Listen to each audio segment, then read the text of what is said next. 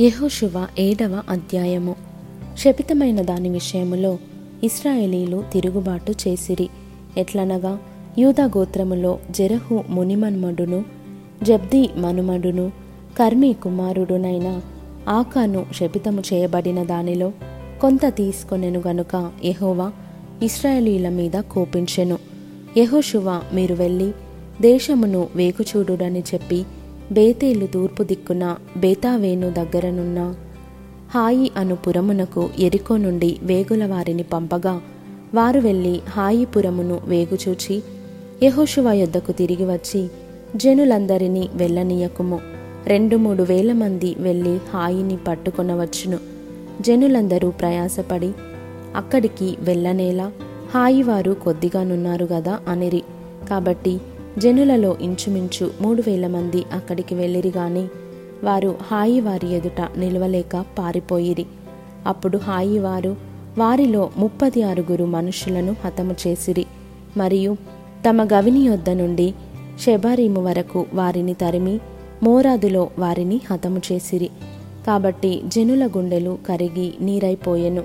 యెహోషువ తన బట్టలు చింపుకొని తానును ఇస్రాయేలీల పెద్దలను సాయంకాలము వరకు యహోవా మందసమునెదుట నేల మీద ముఖములు మోపుకొని తమ తలల మీద ధూళి పోసుకొనుచు అయ్యో ప్రభువా యహోవా మమ్మను నశింపజేయునట్లు అమోరీల చేతికి మమ్మను అప్పగించుటకు ఈ జనులను ఈ యోర్దాను నీవెందుకు దాటించితివి?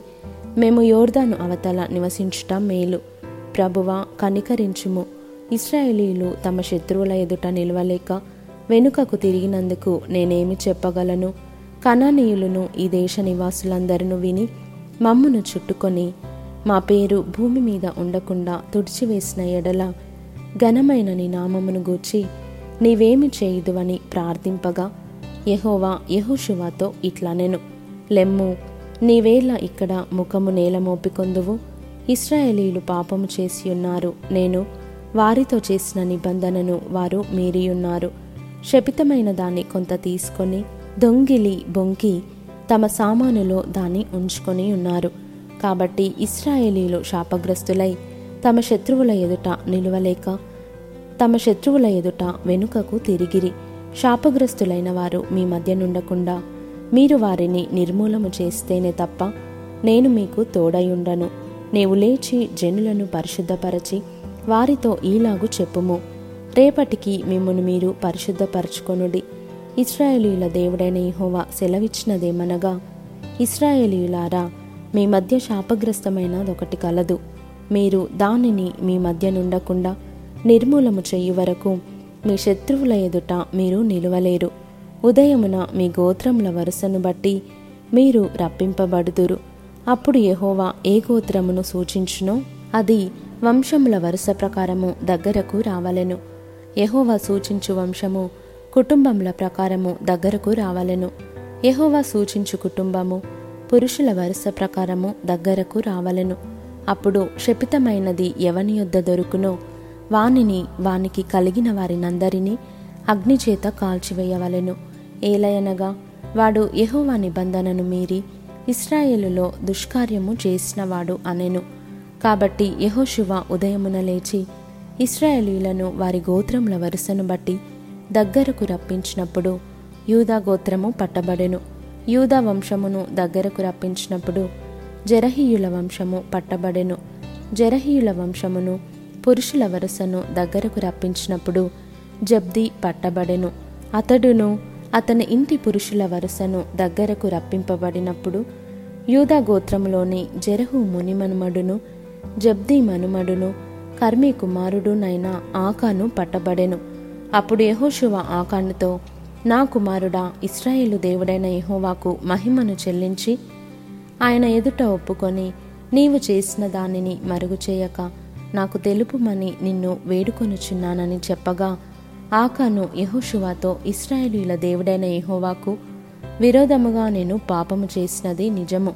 దోపుడు సొమ్ములో ఒక మంచి షీనారు పైవస్త్రమును రెండు వందల తులముల వెండిని ఏబది తులముల ఎత్తుగల ఒక బంగారు కమ్మిని నేను చూచి వాటిని ఆశించి తీసుకొంటిని. అదిగో నా డేరా మధ్య అవి భూమిలో దాచబడి ఉన్నవి ఆ వెండి దాని క్రింద ఉన్నదని ఉత్తరమిచ్చి తాను చేసినదంతయు ఒప్పుకొనెను. అప్పుడు యహోశువ దూతలను పంపగా వారు ఆ డేరా యొద్దకు పరుగెత్తి చూచినప్పుడు అది డేరాలో దాచబడి ఉండెను ఆ వెండి దాని క్రింద నుండెను.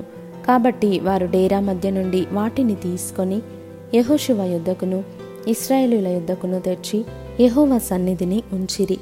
తరువాత యహోశివాయు ఇస్రాయేలీలందరూ జెరహు కుమారుడునైన ఆకానును ఆ వెండిని ఆ పైవస్త్రమును ఆ బంగారు కమ్మిని ఆకాను కుమారులను కుమార్తెలను ఎద్దులను గాడిదలను మందను డేరాను వానికి కలిగిన సమస్తమును పట్టుకొని ఆకోరు లోయలోనికి తీసుకొని వచ్చిరి. అప్పుడు యహోశువ నీవేల మమ్మను బాధపరిచితివి నేడు యహోవా నిన్ను బాధపరచుననగా ఇస్రాయేలీలందరూ వానిని రాళ్ళతో చావగొట్టిరి. వారిని రాళ్ళతో కొట్టిన తరువాత అగ్నిచేత కాల్చి వారి మీద రాళ్ళను పెద్ద కుప్పగా వేసిరి. అది నేటి వరకు ఉన్నది. అప్పుడు యహోవాకు పొద్రికము విడిచిన వాడై మల్లుకొనెను. అందుచేతను నేటి వరకు ఆ చోటికి ఆకోరులోయ అని పేరు.